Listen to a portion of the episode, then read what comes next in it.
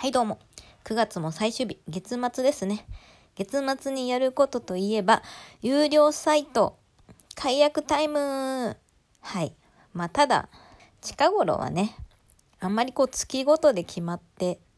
お金を取られるというよりは、登録した日から30日みたいな更新のされ方が多いので、こう月々っていうのはアナログの文化というか、ガラケーの頃によくあったのかなと思うのですが、えー、そんなアナログな方法で1個私登録していた有料サイトがあって、で、ああいうのって、登録は簡単なのに解約がめんどくさいじゃないですか。で、私も数ヶ月、惰性で登録していたんですが、さすがに今月でやめようと思って先ほど解約してきたものがありました。それは何か、クレヨンしんちゃん見放題プランです。イエーイ。ちょっと6月の半ばのね、ちょっと心が疲れていた時期に久しぶりにクレヨンしんちゃんに癒されようと、6月中で終わらせるつもりがね、やっぱりなかなか、まあ500円だし、いっかと、月額500円だったんですよ。いっかと先延ばしにしていたらね、4ヶ月が経ってしまい、550円、税込みだと550円なんで、2200円。ひゃー。まあでもクレヨンしんちゃん愛してるんで、いっかということでね。勉強代ということでありがとうございました。で、なんで重い腰を上げたかというと、ちょっとね、最近登録したいなと思う有料コンテンツがあって、それは、えっと、日向坂46メッセージアプリです。最近私、日向坂46にハマりかけております。お日様なりかけでございます。お日様っていうのは日向坂ファンの通称ですね。お日様寸前です。登録したら完全にお日様ですね。で、登録を迷っているんですが、えー、でそのメッセージアプリっていうのはどういうのかっていうと、こう、いわゆる推しメンを登録すると、その子から、まあ、メッセージが来ると。まあ、ブログみたいな感じなのかな？ブログのもっとこ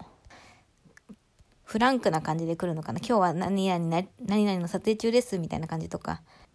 まあ、写メとか、写メって言い方古いな。写真とかね。あとね、動画も来るみたいですね、最近は。でも、それ、ね、結構高いんだろうなと思ってたんですけど、1人なんと税込みで月300円でした。安いですよね、これ。なんでまあ大体ね、そういう人って推しがオタクだったらね、いっぱいいるから、まあ一押しは何々ちゃんだけど、まあその子と仲のいい子とか登録していくと結構なるけど、5人登録しても月1500円。で、ちなみに今、ひま、日向坂4622人なんですけど、全員登録しても6600円なんで、まあ大人だったら払える額ですよね。なので、お財布に余裕のあるお宅の方とかもしかしたら全員登録してるって方もいるかもしれませんね。で、私はちょっと試しに誰か登録しようかなと迷っているところで、こういろいろ仕組みを見てたらね、あ、これいいなっていうのが一個あって、こう、ファンレターっていうのがね、レターっていうのがあって、まあ、いわゆるファンレターがデジタルファンレターみたいなのかな。送れますよっていう、そのメッセージに対する返信ができますよっていうので、で見てみたらね、だいたい約500字って書いてありましたね。送れるんですが、それがね、1通110円、120円じゃなかったな。うん、多分100円で、税込みで110円でした。これがね、いいって私はとっても思いましたね。あの、お金を払ってまでも送りたい言葉って本当に伝えたいことじゃないですか。あの、私ね、クソリプっていうのはね、ただだから生まれると思うんですよ。あの作業って、本当にこう流れてきたものに対してパパってなんか脊髄反射でパパって返信できるから生まれてしまうものであって、まあお金とまでは言わなくても、こう一個ね、ワンクッション、例えば送る前にこう広告が流れるとかあったら、ああいうのって生まれないだろうなって常々思っているんです。で、この日向坂はメッセージアプリですが、えー、っと、私結構ね、昔からアイドル好きで AKB なんかは初めて劇場に行ったのが2006年14年前なんでまだねあっちゃんも中3で私同い年なんですけどあっちゃん高見菜ともちんと。3人が中3私も中3で、まあ、まだ売れる前ですよね。の AKB 劇場とか行ってたんですよ。ちょっとこれ小さな自慢なんですが。でその後 NMB48 をすごい好きになって。で中心メンバーだった渡辺美幸ちゃんミルキーが大好きで。で、ミルキーのそのモバメっていうのを登録してて、あ、モバメっていうのが、その今でいうメッセージアプリの前身みたいな感じなのかな？今もね、AKB はもしかしたらモバメ、モバメなのかな？モバイルメールという、略してモバメ、モバメ。なんで、まあその当時は NMB が流行った時ギリまだガラケーの方が優勢だったぐらいなんで、そのアプリじゃなくてメールできてたんですね。私も登録してた時はまだガラケーでした。で、こう、写メ。まあ、それはメールだから写メでいいよね。写メとかね。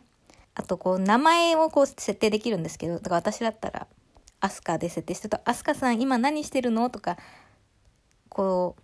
送られてくるんですよ。なんか、日向坂もね、サンプル見たらね、そういう感じみたいでした。名前設定したら、何々さん、おやすみ、おはようみたいなのが来るみたいでしたね。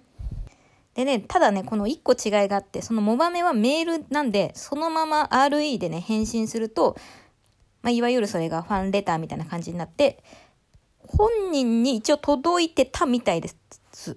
こう、メンバーがね、このモバメの返信見てますみたいな話をよくしてたんで。で、もう一論、こう、間にまあ、検閲みたいなものは入っていたと思うんですが、まあ、ただね、これは本当に無料でメールだったんで、返信できるものだったんで、で、私はそのミルキーにね、まあ、月額300円登録するぐらいファンだけど、こう毎回毎回100円払って返信するほどのファンではなかったんですね。結構こうライトファンでね、まあ、ミーハーな気持ちで登録してた部分も大きいんです。ただその、ただってなれば、そういう私みたいなミーハーなファンがたまたま来た写メがね、すごい可愛かったら、ああ、可愛いミルキーみたいな感じで気軽に返信しちゃってたんですが、こうお金を払うってなったら、やっぱね、ファンも、まあ、気軽にはやらないと思うんですよ。こう思いみたいなのをちゃんと込めようと思うしって。でそれ何がいいかってねやっぱりまあやっぱ検閲の人がね 楽っていうのがあるし多分届く量とかもね10分の1ぐらいにねなるんじゃないかな。下手したらもっと減る減りそうですよね。なんでねツイッターやってるアイドルってか SNS やってるアイドルってかわいそうだなって思いますね。かわいそうっていうかうんそのだから何のフィルターも通ってないリプライとかがわーって来ちゃうからね、本人に来るじゃないですか。あれって良くないなってすごく思って、発信できるのがさ、楽な分ね。だから、ま、まだそんなに無名のアイドルさんとかだったら、こう、リツイートしてもらうことによって、まあ、知名度は上がりますが、まあ、なかなかそう知らない人からのね、リプライとかでね、いろいろ来て、めんどくさいだろうなって思います。なので、なんか、ラブレターっていうかファンレターみたいなこう好きですっていうね応援してますって気持ちを送るにはなんかお金をねかけた方がいいなと私思っていて。お金というか一個こうワンクッションだからうん労力をかけた方がいいなって思っていて。最近ね言われてるのがねマシュマロってあるじゃないですか。あのマシュマロ返信にもね返信してもらったらお金をあげるっていうのをやった方がいいんじゃないかっていうのがあって。そのマシュマロっていうのはいわゆるちょっとね質問箱みたいな感じなんですけど、質問、質問箱のマシュマロっていう名前なんで、こう、ふわふわした感じ。いい内容しか届かない。AI がね、ちょっとこれはあんまり良くない内容だっていうのを判断したのは消してますって書いてあるんですけど、この前ね、見たのが、あのー、最近、あの、なんか、絵師さんかな？絵師さんに向けて、一般の人ただの一般の絵師さんに向けて、なんか最近コスメにハマってるみたいですが、そんなのや買ってる暇、お金あったらもっと本を吸ってくださいっていうマシュマロが送られてきてね、その、それに対して嫌ですって返信をしているのがリツイートでバズっていたのですが、いやだからね、そういうわけわかんないこと言ってる、くくる人がいるのでお金を取った方がいいんじゃないかっていう議論になっててわかるわかるって思ったんですよ。えー、で、なんでそんなことを思ったかというと、このね、私がラジオトークを始めたきっかけのね、尊敬しているミュージシャンの方、国宝にね、私は、毎回こう国宝が投稿してくださると何かしらのこう、ギフトを送って、こう、今日はこういう回でした。面白かったです。また更新してくださいみたいな。もちろんポジティブなことを書いておりますが、毎回送ってるんです。で、これ400字制限があるんですけど、私は結構400字毎回ギリギリ詰め詰めで書いちゃって、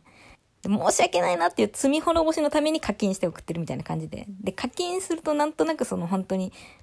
悪いなって気持ちがちょっとだけ薄れてしまうんですね。でね、昨夜、いや、てか前回のね、更新された内容が私的にすごくね、いい内容で刺さったんですよ。で、その、この感動を伝えたいって思ったんですけど、400字じゃどうにもこうにも収まらなくて、で、分けて送ろうと思って、でもね、み、2つぐらいで済むかなと思ったら、いざ送ったら4つになっちゃったんですよ。うわ、うわって。でもそれ昨日のね、夜中に送ったんで、夜中のテンションって怖いですね。これ4つね、送ってしまったんですよ。で、ものすごいね、